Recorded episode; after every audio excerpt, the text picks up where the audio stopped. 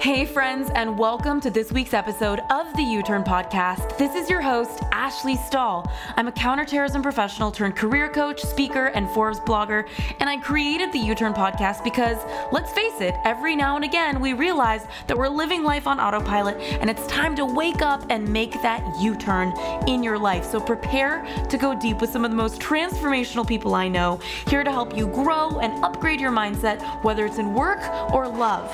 In the meantime, we've opened up access to three free e courses on uturnpodcast.com. So head on over there if you want to land a new job you love, find your purpose, or launch your dream business. All of these courses are totally free. All you got to do is head on over to uturnpodcast.com. That's Y O U T U R N podcast.com. Now let's get started with this week's guest.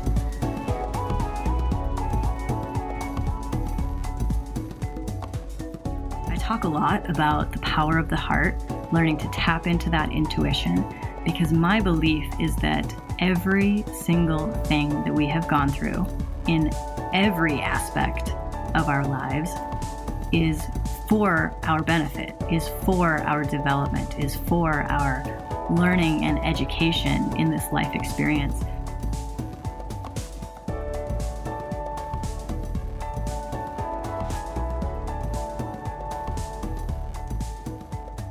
Hey, friends, welcome to the U Turn podcast. This week we have a new friend, and I can already tell she's going to be a long friend, Mindie Kniss, and she is not only resilient and uh, has had a journey with money, but she's an expert on matters of the heart. And so we wanted to do an, an episode on how to follow your heart, how to connect your heart, your purpose, you, your intuition, She's a business coach, a heart intelligence expert, the founder and CEO of Lucra, and the creator of the Heart Path Retreat series and Core Coaching Academy. Mindie, thank you so much for coming on to my show. Ashley, I'm delighted to be here. So thank you for having me. Yeah, you keep your energy up. I feel like last time we spoke, I was just having an off day. And you know what? This is a trend because I've had some really good days. I'm only talking to you on my off days, Mindie, which Apparently. means like you know what, Ash? I'm not going to take that personally, though. So you, you, you do whatever you want over there. well, so um, I know you've had an incredible, challenging, emotional journey. Like, what has been going on in your world, financially, emotionally, in the past um, three, four, five years that has influenced your work around matters of the heart? Oh my goodness. Well, as you know, some of my backstory, there's there's a lot to tell on this. And I'll start on the the money side of things. Uh, years ago, when I began my career, I was just coming out of corporate America, and uh, I was pretty much kind of a little hotshot in that in that world. So I was really excited about the job, and I was I was succeeding a lot, getting lots of promotions and things like that and it wasn't really fulfilling to me. So I had decided to depart from that career and journey out on my own as an entrepreneur to become a life coach, spiritual coach, that kind of thing. And this was way back in 2007. Mm-hmm. So I left that corporation in 2008.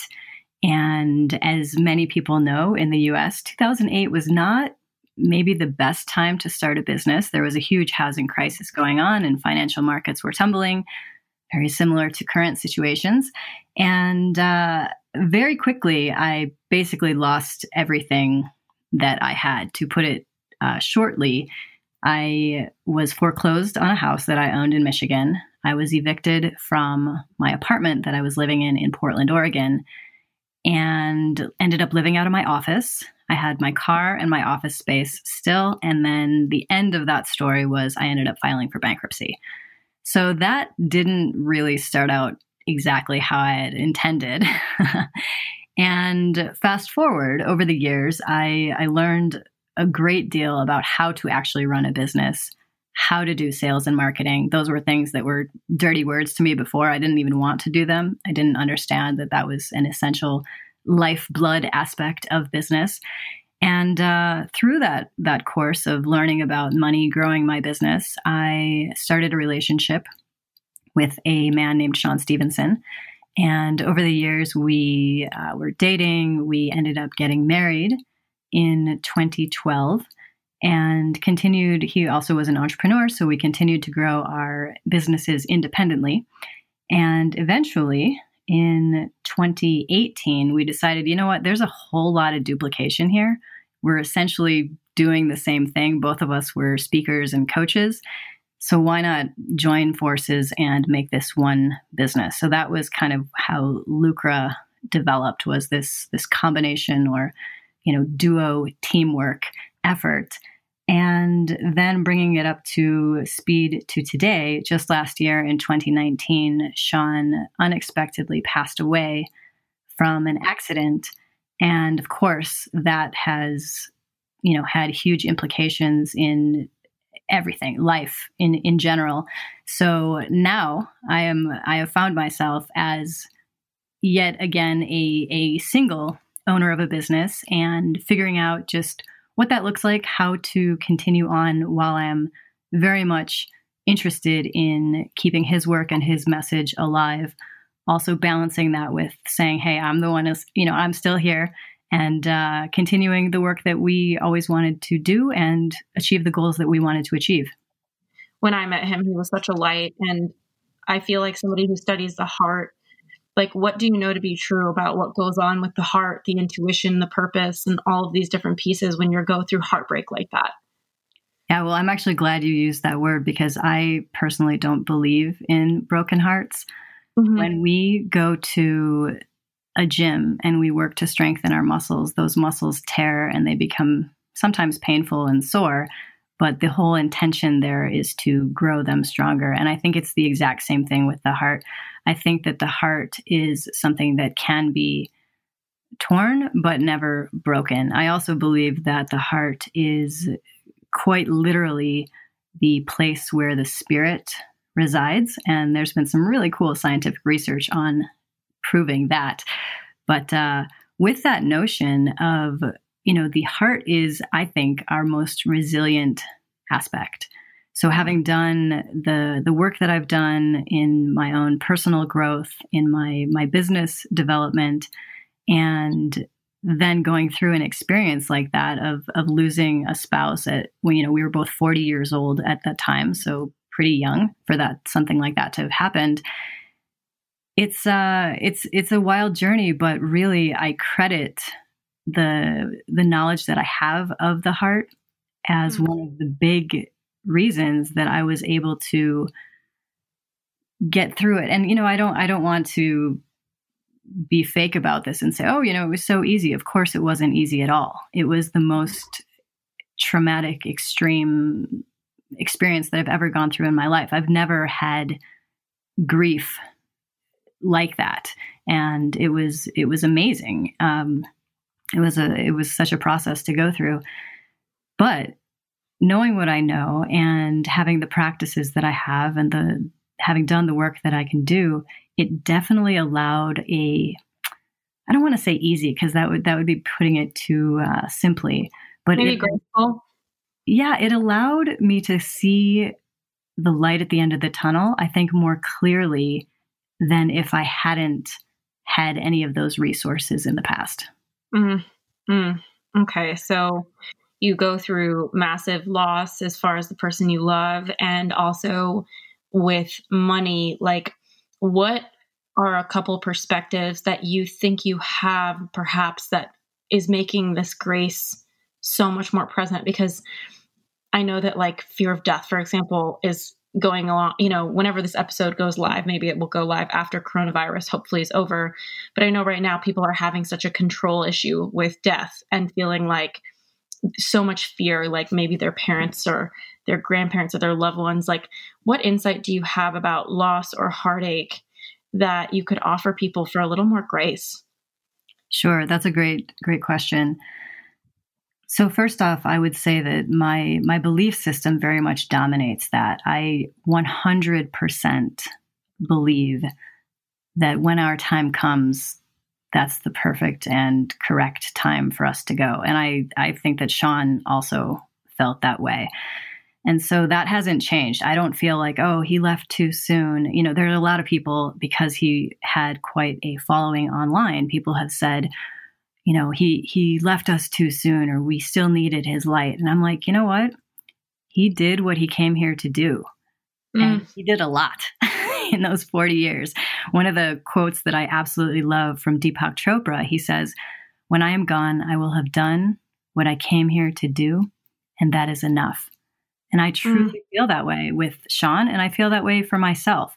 So, having gone through that experience just last year, and then all of this coronavirus stuff going on, yes, there is fear that is out there. Yes, there is panic that is out there.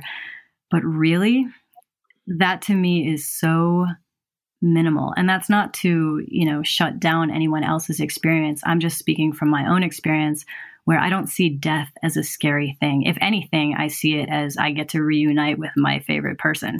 So that doesn't, uh, you know, that's not a fear factor for me. I, in some ways, look forward to that. And uh, that's not in a, uh, I don't want to make that sound like I'm, oh, I'm just sitting around waiting for death. No, I'm super active in my business and I'm excited about everything that is possible and potential. And yet it doesn't have that fear element for me because I'm like, look, at that time, I will have done what I came here to do, and I get to reunite with my buddy.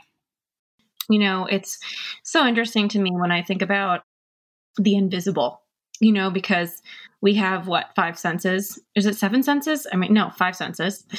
And it's like we as a collective seem to believe that the limits of our five senses are all that actually is. And if you can't see it, feel it, touch it, smell it, it's just not true and to me there's just it's just so baffling i think as humans that we see the world through those limits like our limits must be the limits of what's going on like what have you learned scientifically or about the heart you were saying like spiritually that has informed you on some of this sure yeah i'll share just one experiment with you that i find absolutely fascinating the researchers at a place called the Institute of HeartMath, they do a lot of research on neurocardiology and they're based in California. They have done an experiment and they talk a lot about this. You can find videos online of this. They hook people up, and so every body sensation is being monitored. So they're monitoring their heart, they're monitoring their brain, they're just looking at any different sense that we can we can test to see what's happening. And what they did was they had the experiment, uh, the experimentee sit in a chair and they're looking at a screen. On that Im- on that screen is flashing images, and three quarters of the images were completely normal things, like maybe a table or a house or a landscape. They were not at all designed to elicit any kind of emotional response. But the other quarter of the images were designed to elicit the emotional response. So that might be a snake that is ready to strike, or it might be an image of a bloody corpse on the ground, something to kind of make you go, you know, and almost sit back in your seat. So, what they found is that as these images were flashing on the screen, and this was completely randomized, so neither the experimenter or the experimentee knew which image would come up next, totally computer generated randomization. But what they found was prior to those emotion eliciting images, before that happened, up to 4.75 seconds prior to that image showing up on the screen, the body was reacting. The body mm. was having a physical response to an image that didn't even exist yet because it wasn't on the computer screen. Hmm. And what they were able to do, and this is where it gets really fascinating to me, as if that part isn't fascinating enough. But what they were able to do is they were able to trace the, the source of those body signals. And here's what they found they found that the source was the heart. So the mm-hmm. heart was the first point of reaction. After that was the body. So a lot of times when people say they have a gut feeling or they they feel it somewhere in their body physically, that could be, based on this experiment, actually the second stage of the signal. So the heart picks it up first, then it transmits to the body. You experience that as some kind of sensory thing. Maybe the hairs stand up on the back of your neck, you feel it in your gut. For me, it's a tingle in my jaw. So mm. it hmm. could be anything, it depends on the person. And then that transmits up to the brain. So it goes heart, body, brain. And to me, this is very intriguing because if that is literally the source of information that is not available to those regular five senses that you were talking about, well, then we have access to all kinds of different information, a whole field of consciousness, if you will, that we can pull from. And the way to get into that knowledge is by becoming what's called coherent in your heart rate variability. Mm-hmm. And what does that mean, coherent in your heart rate variability? Great question. so, oh, what coherence is, if you want the science of it, it's essentially 0.1 hertz or cycles per second. And what it's measuring is the heart rate variability. And that's different than just taking your pulse because that's going to measure your heart rate. But with that variability aspect, what we're actually looking at is the time in between the beats. So, not necessarily how many beats, but what is that variability rate in between the beats? And when you can achieve that coherent level and really it's it's very very simple. A lot of it has to do with just allowing the body to settle in relax. People can think of it as some sort of a meditation but the way that i like to teach it is that it can be done anytime. Even if you're in conversation you know i could be doing it now while i'm talking to you ashley.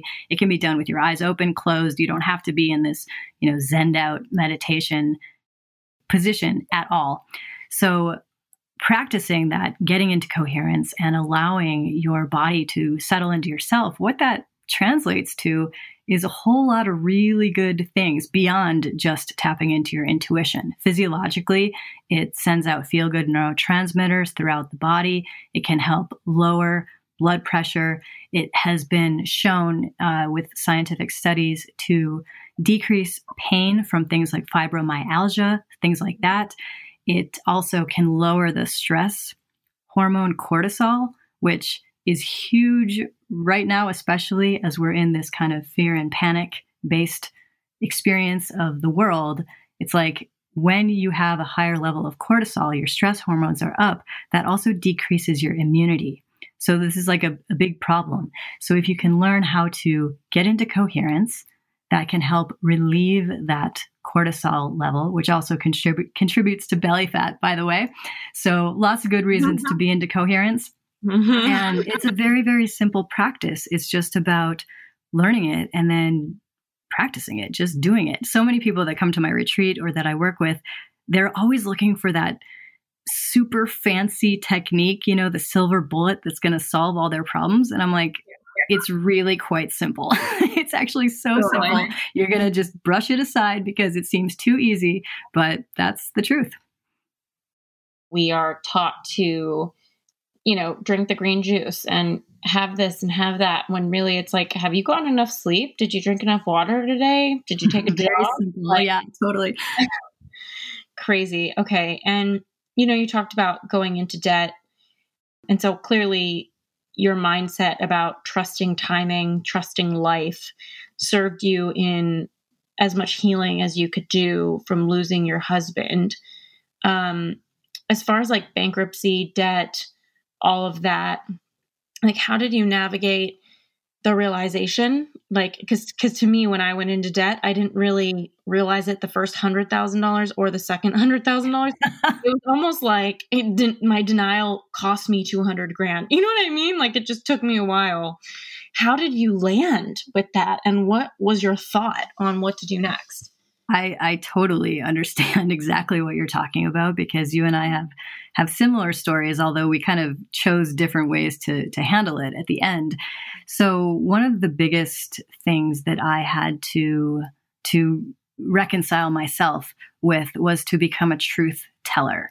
You used the word denial, and that's exactly where I was as well. I, for a long time, I just stopped opening opening my mail. So I'd be receiving statements and then warning letters and all kinds of terrible things in the mail from credit card companies, from my student loan company, from mortgage company. I mean, just everything.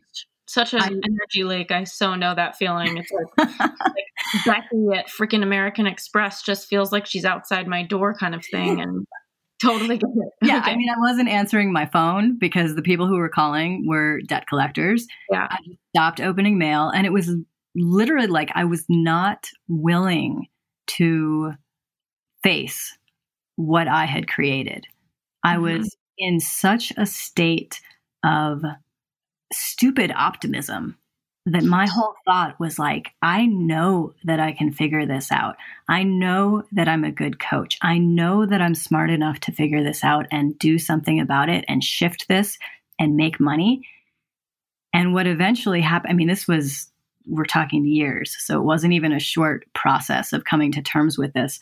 But over those years, the first thing I had to do was tell the truth to myself and then to others about where I was at, what was going on, what really was happening, and get detailed. Like, look at the numbers and know exactly so what painful. was in my bank account. It was awful. And I that was the beginning was telling the truth and then being willing to share it because I can't tell you Ashley how many people now that once they find out that I'm open about having gone through bankruptcy and all the silly financial decisions that I made over the course of my life, it allows them to feel less shame about their financial decisions.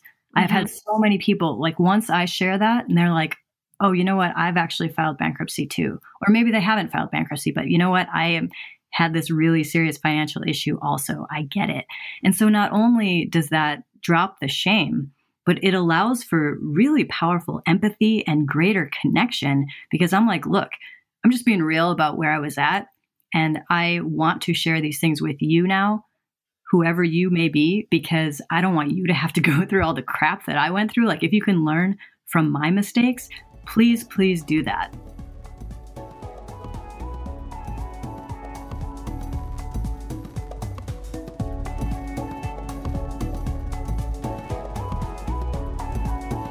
So sorry for the quick interruption, but I want to make sure you know that this episode has been brought to you by the Career Clarity Lab, the online course to help you find your career purpose in the workforce and upgrade your confidence. So, if you're ready to unlock the best career path for you and you'd like to try a free version of our Clarity course, just head on over to uturnpodcast.com slash clarity. That's Y-O-U-T-U-R-N podcast.com slash clarity. Now let's get back it's so interesting to ignore the truth because it, it's like a toothache. Like it, it's just going to keep getting louder. And so it's like, okay, you want to going anywhere.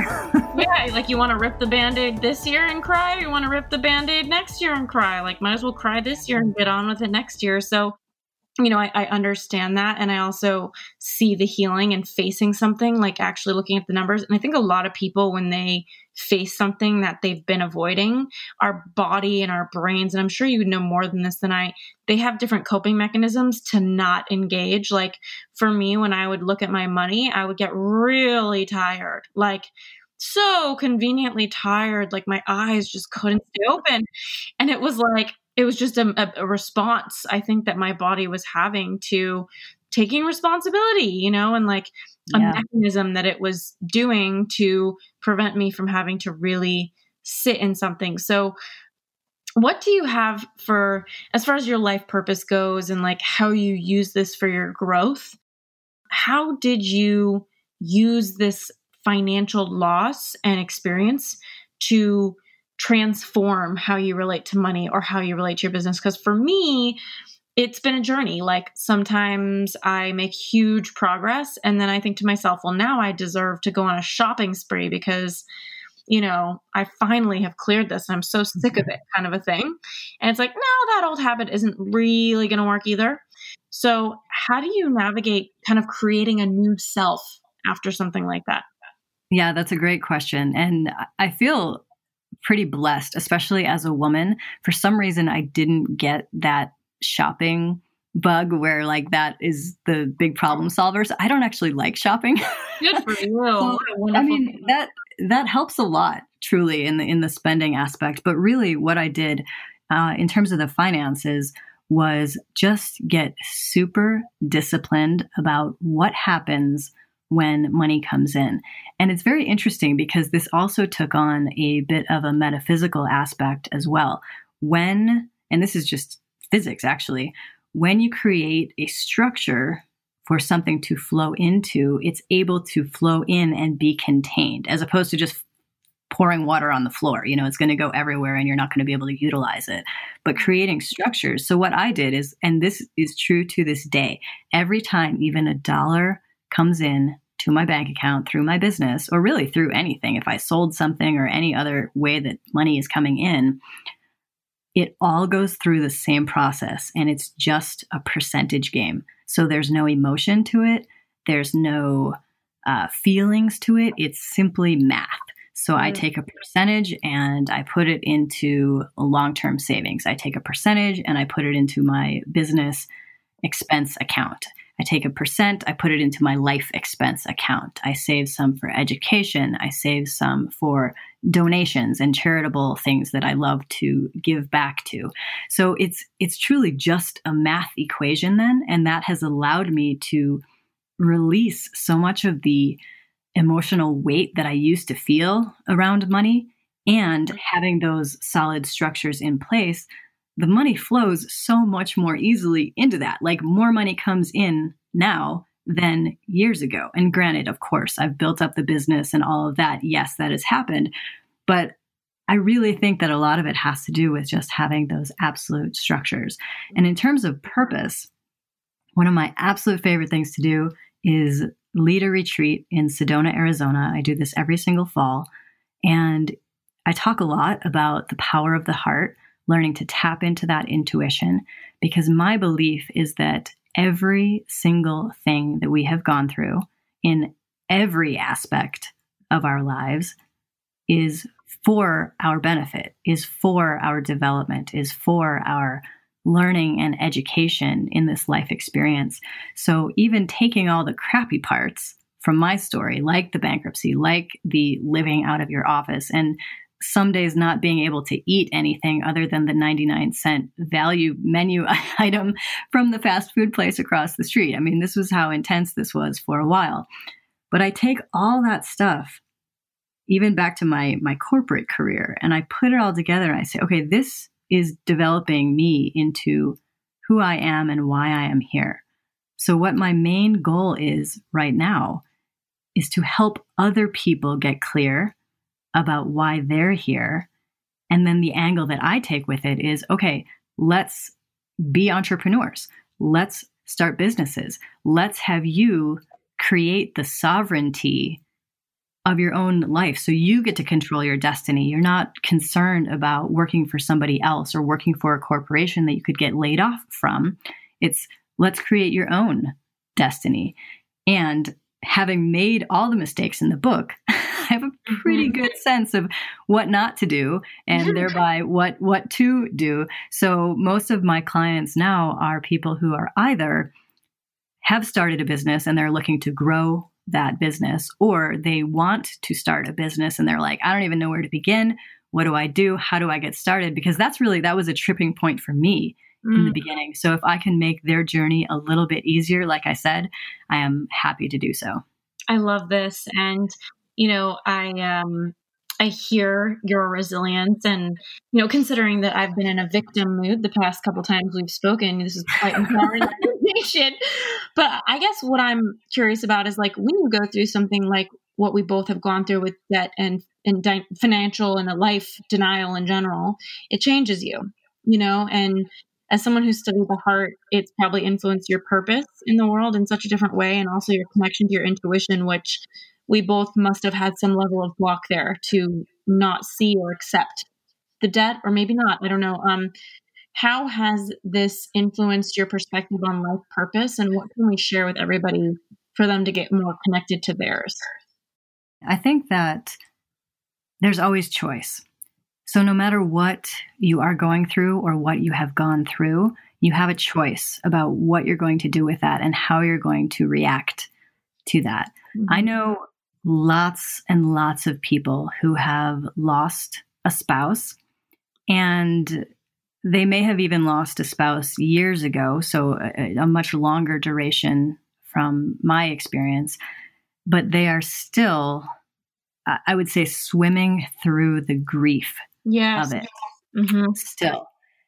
And one side of me, I get that. I can understand because when you have, you know, you're losing the person that you are closest to. You're you're probably, I mean, hopefully if it's your marriage partner, your best friend, your confidant, your buddy, your pal, you know, your your intimate partner, all of these things.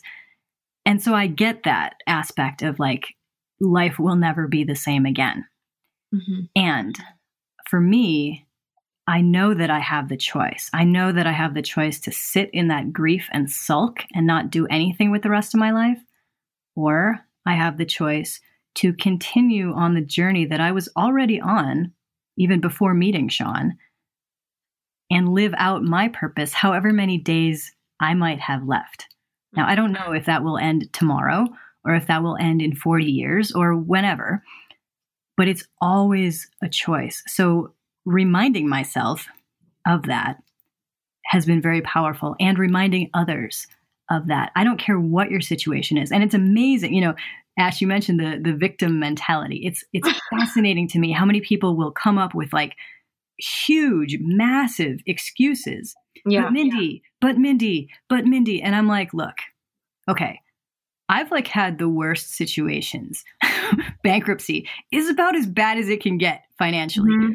Uh, losing a spouse is about as bad as it can get in the relationship category. Like these are big, huge, potentially traumatic things, but I'm not looking at them. I'm not choosing to see them as like trauma. Mm-hmm. I'm choosing to see them as, yeah, that was for my development. That was for my growth. That was for my life experience. That's why I came here. That's why I showed up in this life. And I want to be able to then transform, alchemize that into like possibility, into potential, into growth, and then help other people do the same thing. So beautiful. And, you know, it's interesting because um, a lot of people will tend to come up with excuses. I think last time we spoke, I think I was like, I don't want a podcast today. We're not going to do it. And I think there's a level of courage that it kind of takes to just own where you're at versus like lie or say some sort of excuse, you know? Um, yes. And I love that you just used the word courage because if you look back at the word and you actually you speak french so you know the word courage is from the word cœur in french that means heart mm-hmm. and if we trace that back even further to the latin the latin word is cor c-o-r so mm-hmm. that whole idea of courage is based in the heart i totally see that that is how this operates because when we get stuck or when we have that victim mentality or when we have the excuses, all that crap is just in the head. That's where the fear and the insecurity and the doubt and the frustration, that's where all of that resides. That's not in the heart. If we go into the heart, we pull out the courage, we pull out love, we pull out peace and empathy and compassion and just overall well-being. That so it's really just it comes back to choice. Like where are you going to focus yourself? Mm-hmm. Mm-hmm. And I know a lot of people are afraid to speak what they want because they're afraid of what other people will think of them, or there's they're just not giving themselves the space to be where they are, which is something that I worked on quite a bit like three or four years ago. And ever since, I've been like really comfortable with no, like no, you know, no, Good. I'm not gonna do it. Nah, nah. And I think um, I- I'm curious, like, what advice do you have for people when it comes to connecting to their heart, connecting to what's true for them, so that they stop getting stuck doing things that really aren't what they want to be doing? Yeah, that's an awesome question. And I would even back that up just a little bit because some people, when I ask them, okay, what is it that you want? They don't know. They don't know exactly. And it's like, okay, well, if you did know, and then they start talking to me about what someone else wants for them, I'm like, no, no, I'm talking about you. Like, what do you want? And they truly don't know. Or, and I've been told this before, people have said, Mindie, I've never been asked that. And my my thing to them is, okay, if you've never been asked that, now is the time to ask yourself that. What is it that I want? And the easiest way to go about figuring that out or finding that out is what sparks joy. You know, Marie Kondo talked about sparking joy with all the crap in our houses and like figuring out what we want to keep and what we don't want to keep. We'll do that with your whole life. Yeah. Figure out what brings joy. And even if it's just a little bit, pick two things. Okay, does this one feel a little bit better? Or does this one feel a little bit better? And then take a, even a tiny step toward that.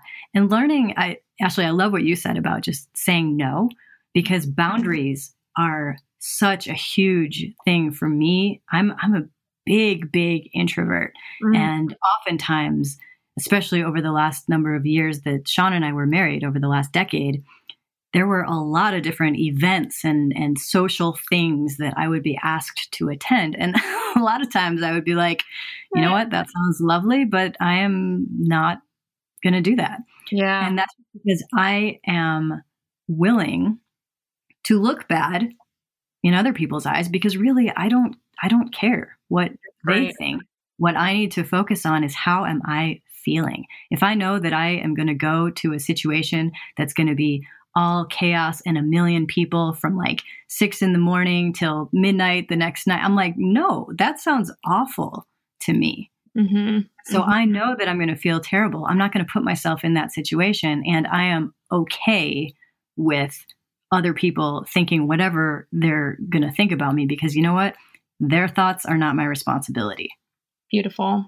And I know a lot of people, like we started talking about life purpose, and you talked a little bit about how people kind of like swim in old grief. And the connection I was drawing when you were talking about that is like when you have old unresolved issues inside of you that you haven't healed, maybe as a block or something like that from kind of your next level. Like, what information can we give people listening that want to get to their next level and their purpose and they don't really know what they want? You know, like I think a lot about my dad, who his first wife, um, they divorced because he married the wrong person, even though she was a beautiful woman. And then right after they divorced, she got uh, terminally ill. And he felt so much guilt and he kept going back to help her. And uh, and then my sister from his marriage my big sister she passed away a couple years ago. And it was interesting because when my big sister passed away my dad it was almost like we opened pandora's weird box of all sorts of feelings we didn't know he hadn't i mean i kind of knew he hadn't processed it but what are some signs that people are blocking themselves from their purpose and how can we get them to move on upward yeah, I would say, you know, staying stuck. And stuck can be a variety of different things. And this is going to be different for probably everybody. Yeah. So, ways that you can look at for yourself, because really, we can't control other people. So, yes, we can want to help coach them or be there for them in that processing, but really it's it's their work to do. So the only people that we can really focus on is us. So knowing that if we look at, okay, one, let's figure out what I do want. And if you don't know, grab a journal and write out with your dominant hand what I want or what do I want. Ask yourself the question and then switch the pen to your non dominant hand and just start writing. And people say, Oh, Mindie, but it's so hard. I can't even read my handwriting. I don't care. What the point of this exercise is, is to get you out of your norms, like shift some things in your brain so that maybe there are some new neurons that are going to fire together. Maybe it will open up a different level of creativity or insight for you. So, literally, that simple. Ask yourself, what do I want? And then start writing with your other hand and just see what shows up. And then look at big goals, big dreams, ask yourself, am I thinking big enough? I've had so many wonderful, fantastic coaches and just people in my life that have really called me on me not thinking big enough, not dreaming large enough and saying like, is that it? What else? You know, what what else is out there for you? What do you want? And then looking at we can almost once we have that that end goal, we can reverse engineer to say, okay, where am I at now? And what are the steps that I need to take to get there? So being stuck, and again, this is going to be different for different people because some people might feel like being stuck is living in the same city for their whole life.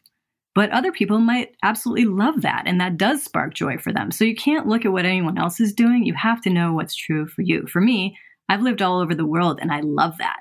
So that's like for me, I would feel stuck if I had been, I don't know, in the same city for the last 40 years. but other people, that's not the way they think. So there is no prescriptive way of saying this is the right way. It's always going to be the right way for you. Ah, uh, and you know, I think a lot of people, especially like my closest friend Nicole, she comes from a collective culture. She's Persian. And there's a lot of different things that happened in her upbringing, even and her parents are incredible, but just as a culture that kind of kept her in the collective. It was there's a lot of messaging around like it doesn't matter what you want, you have to focus on what every what's best for everybody.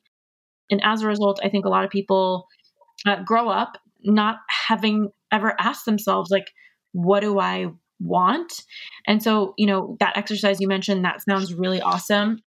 What thoughts do you have about intuition? Because a lot of people sometimes will confuse intuition from fear, like, oh, my intuition is I shouldn't do that, when really it's like, no, you're just afraid. Um, what suggestions do you have around that? Yeah, one of the things that Sean used to say, and I absolutely agree with him, it was it's one of my favorite things that he ever said. He said, intuition doesn't show up with all the facts like fear does. Mm. And he made the point of like, when when it's fear, we have all the reasons, all those fa- you know quote. I'm doing air quotes right now. The facts of the matter is this, you know, fact. You don't have enough money. Fact. You're living out of your office. Fact. Your house is going to be foreclosed. But intuition doesn't have all of those facts. Mm. And what my intuition, and this is I mean, sounds crazy, but I really, really credit this is I believe that my intuition is what helped me stay the course. Hmm. If I didn't have that, I would just have all those facts and that fear would have showed up and I would have said, I need to get my butt back to corporate America and start making some money again. Yeah. And I would have given up on my dream. I would have given up on my purpose. I would have given up on all the people that I now have the opportunity to help and serve. Like that sucks. So it was the intuition that didn't have all those facts, that didn't have all the information about how it was going to work or what was going to happen, that kept driving me, which is why I ended up living in my office, sleeping on this little crappy futon, but I kept going and then over, I mean, this is years, so it's not like it was an instant turnaround overnight success thing. But over the last decade, I was able to develop that into a level of success that honestly I didn't even think was possible before. Amazing, amazing. And for somebody who's feeling really disconnected and low right now, if you could pick one piece of advice for them, what would it be? Hmm. I would say just give yourself a breath. Mm-hmm. And that sounds so simple and so easy, but truly, if you can just, and some people are like, Mindie, I cannot even handle that because I've got children screaming at me and I've got 40,000 things to do. And I get it. All of those things will still be there, mm-hmm. but allow yourself just a moment to take a breath, maybe even shut your door for a minute, you know, get some mm-hmm. space and time. Create those boundaries, use the other people in your life to help set those boundaries and maintain those boundaries just to give yourself some space because I also know that it's easier to get into heart coherence without distraction, mm. without chaos, without all of this thing. You know, what I talk about at my retreat, I, I hook people up to the heart monitors and they oh they're just nice and meditative and they're all in coherence and then i start talking shit to them so i just i do it on purpose to see what happens to their coherence level and so when we can just allow ourselves just even a minute of peace that then can transform everything. And then tomorrow, allow yourself another one, or maybe even two, and just work your way up slowly. I guarantee that can help.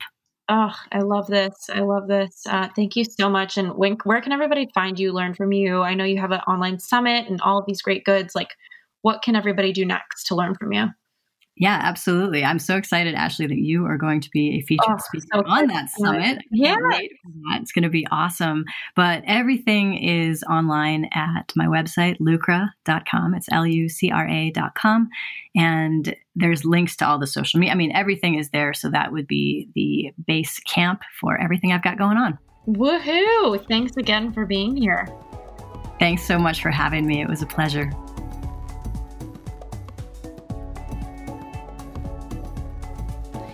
Hey guys, it's Ash here, and I'm just reflecting on the episode with Mindie Kniss. And uh, I knew her husband, Sean Stephenson, and maybe you've seen his TED Talk. He's incredible about confidence. And You know, I remember the day that he died, a lot of friends called me in tears and in shock. And it's just been so interesting to see what times we're living in in 2020 with coronavirus and all of these different uh, elements that are kind of disrupting our feelings of safety and security in the world. And it's been bringing up for me a lot around the question of like, what is happiness and how do we have it? And I was really moved that Mindie seemed to have such a sense of personal happiness and like fulfillment and peace, despite the fact that like her beloved husband had passed away so recently. And, you know, it was really poignant as well that she had mentioned that you know, a lot of people who feel stuck, usually they haven't processed something and they kind of live in it, you know, and I, I totally understand that. And so,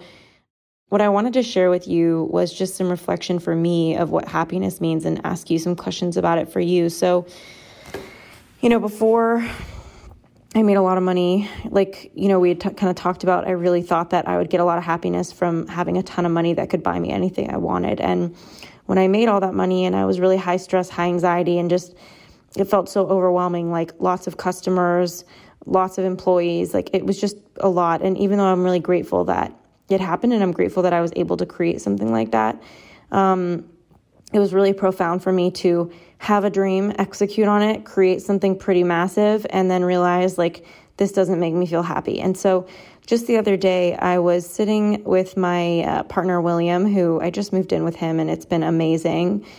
And we were in the kitchen on the floor because we just got this new little German Shepherd puppy and we named him Jupiter. And he's so cute.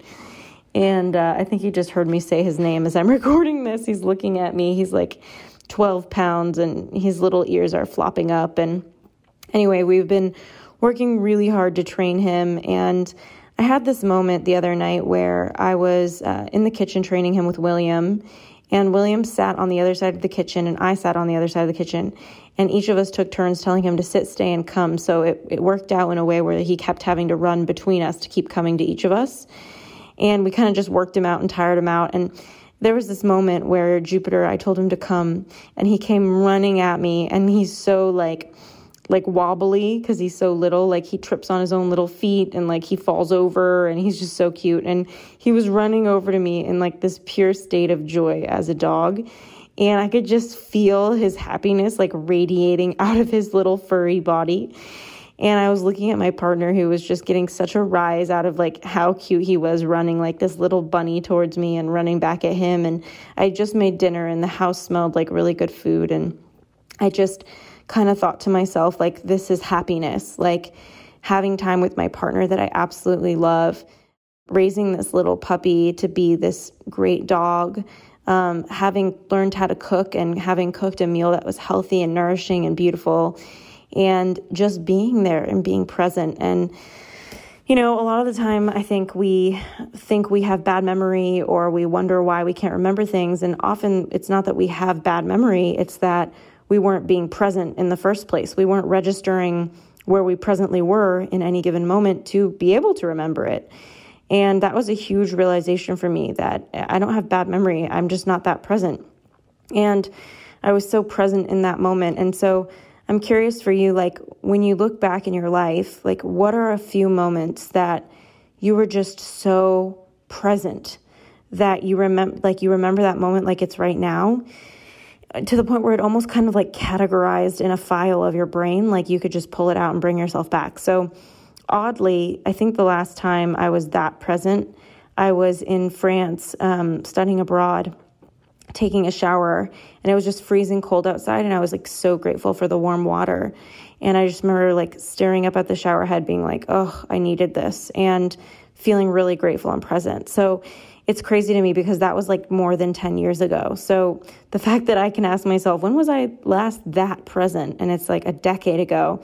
Um, it's really profound. And so, um, where do you want to get more present? And where are you noticing real happiness? Because for me, there's just nothing like a friendship that really elevates me or like raising this little pup or finding the love of my life or learning how to cook. Like, I'm just realizing that simplicity is just so underrated and all of us tend to be buying into this illusion that happiness is somewhere else but I have find I'm finding time and time again, no matter what I achieve or don't achieve, that my happiness is in the simplicities of the daily life that I live every single day, the little dailies um, and the little victories. And I hope for you that you're able to find those little simple things that bring you joy and realize how much happiness there are in them. And um, anyway, I'm rambling. Thank you so much for listening to this episode, and I can't wait to catch you next week.